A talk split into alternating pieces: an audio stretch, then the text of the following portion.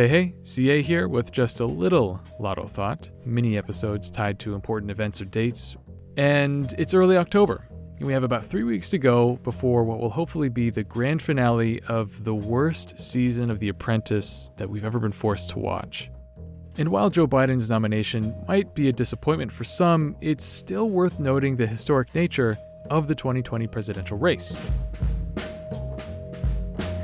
Six women, the most ever, in the Democratic Party ran for the Oval Office. That includes Senators Elizabeth Warren, Amy Klobuchar, Kirsten Gillibrand, Representative Tulsi Gabbard, author Marianne Williamson, and last but not least, Senator Kamala Harris of California, who, as we all know, back in August, was added to Biden's ticket as his vice presidential running mate.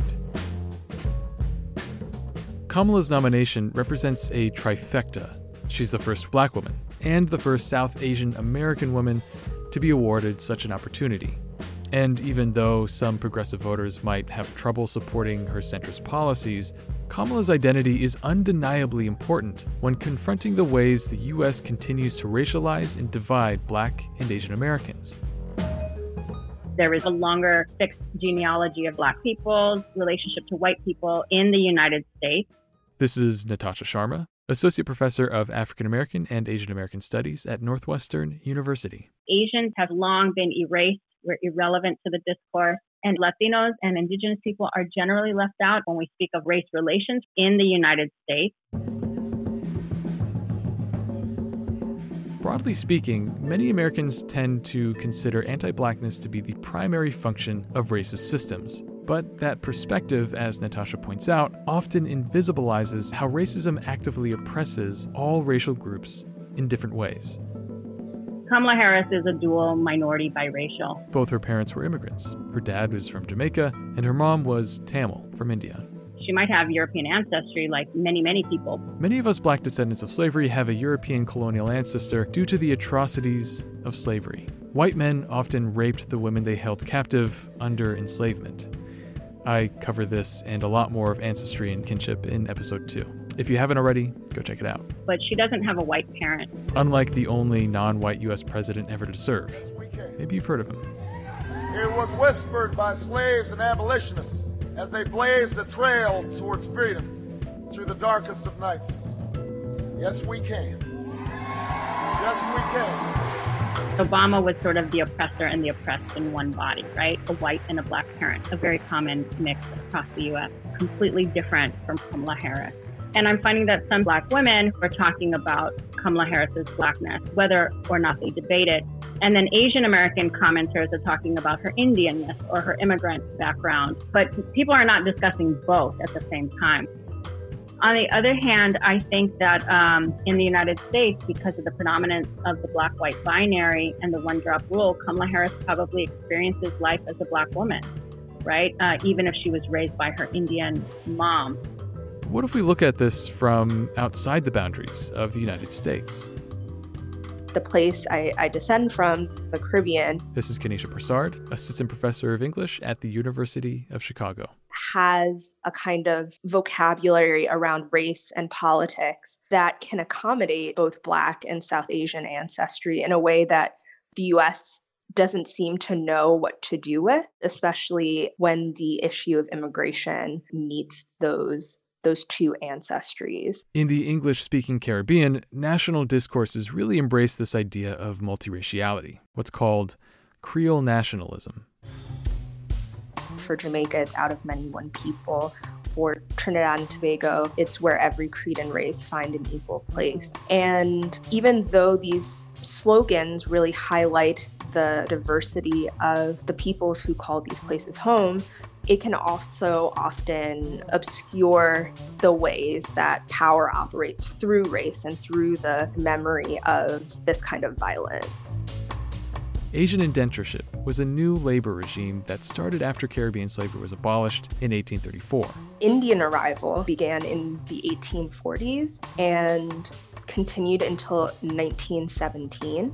They were a replacement labor force for the sugar industry, which was in decline in the mid 19th century.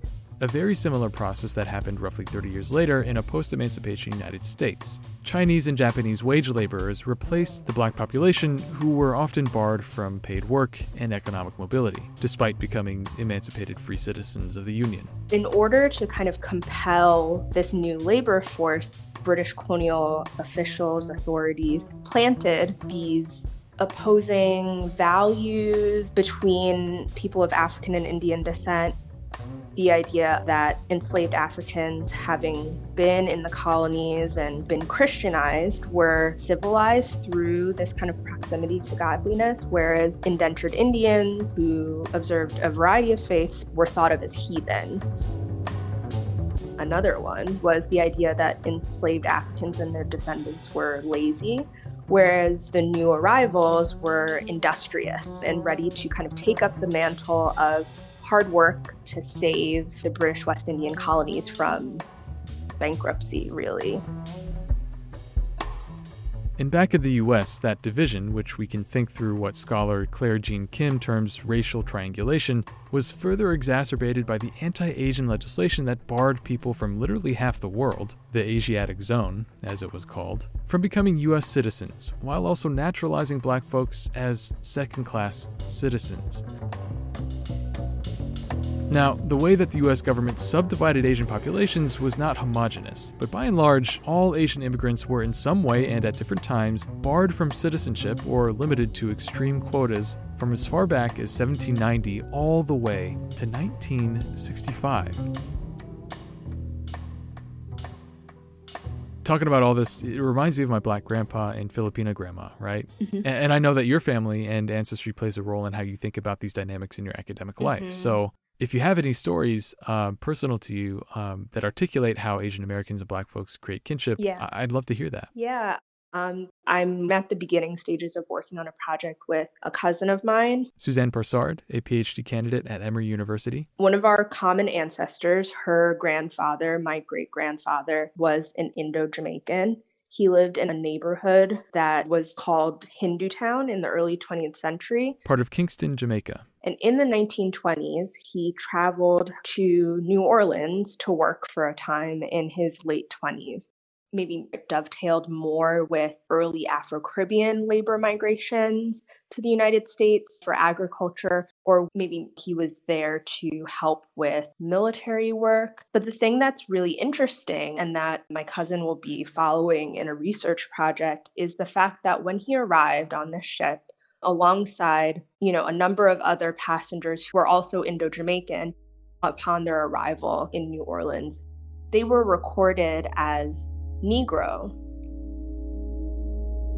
Indian migrants were racially classified according to their skin tone. Now, they could all be from the same region, but they would be labeled as black, brown, or even white, depending on who processed their entry.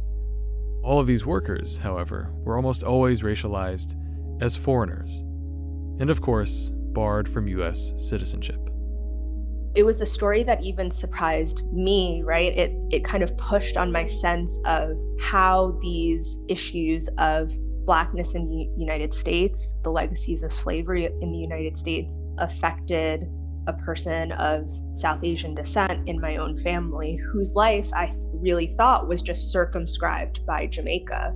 And so what sue is trying to figure out and i'm really excited to witness is what it means for somebody of, of Indian descent to take on an identity of blackness once in the United States and be subjected to, in various ways, the power of the Jim Crow South. I would really love to hear how that story plays out. But until then, what can we learn from a public figure like Kamala Harris?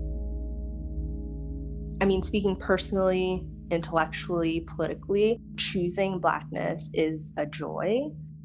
But um, there are a lot of reasons that multiracial Black public figures are not able to inhabit their non Black ancestries in the same way.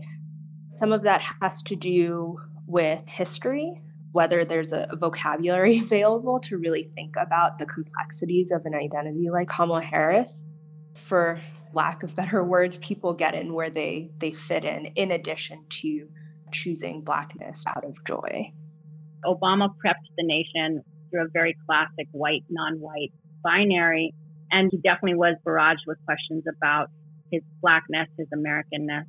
Kamala Harris, at least we're at we're at step two now, where the nation can really talk about, or at least recognize that there are multiracial people who who are not white. And of course, this story is evolving even as I speak. Not sure if you caught last veterans. night's debate, but. Uh... And the reality of this is that we are talking about an election in 27 days, where last week the President of the United States took a debate stage in front of 70 million Americans and refused to condemn white supremacists. This is who we have as the President of the United States. And America, Susan, you deserve better. I think that it's about time that us folks who physically built this country had a large and equitable role in how it continues to develop. And while Kamala's politics are not beyond critique, one important thing that we can learn from her is that the histories of racialized groups are far more commingled than we seem to care to remember. So put on your mask, go vote early, or vote by mail, and then keep pushing once Joe and Kamala are in the House. My name's C.A. Davis, and this was just a little LATTO Thought. The music in this little LATTO Thought was provided generously by Makaya McCraven. Thank you, Makaya. Appreciate it very much. If you don't know him, check him out. You will not be disappointed. That's all for me today, folks. Thanks for listening, and talk to y'all again soon.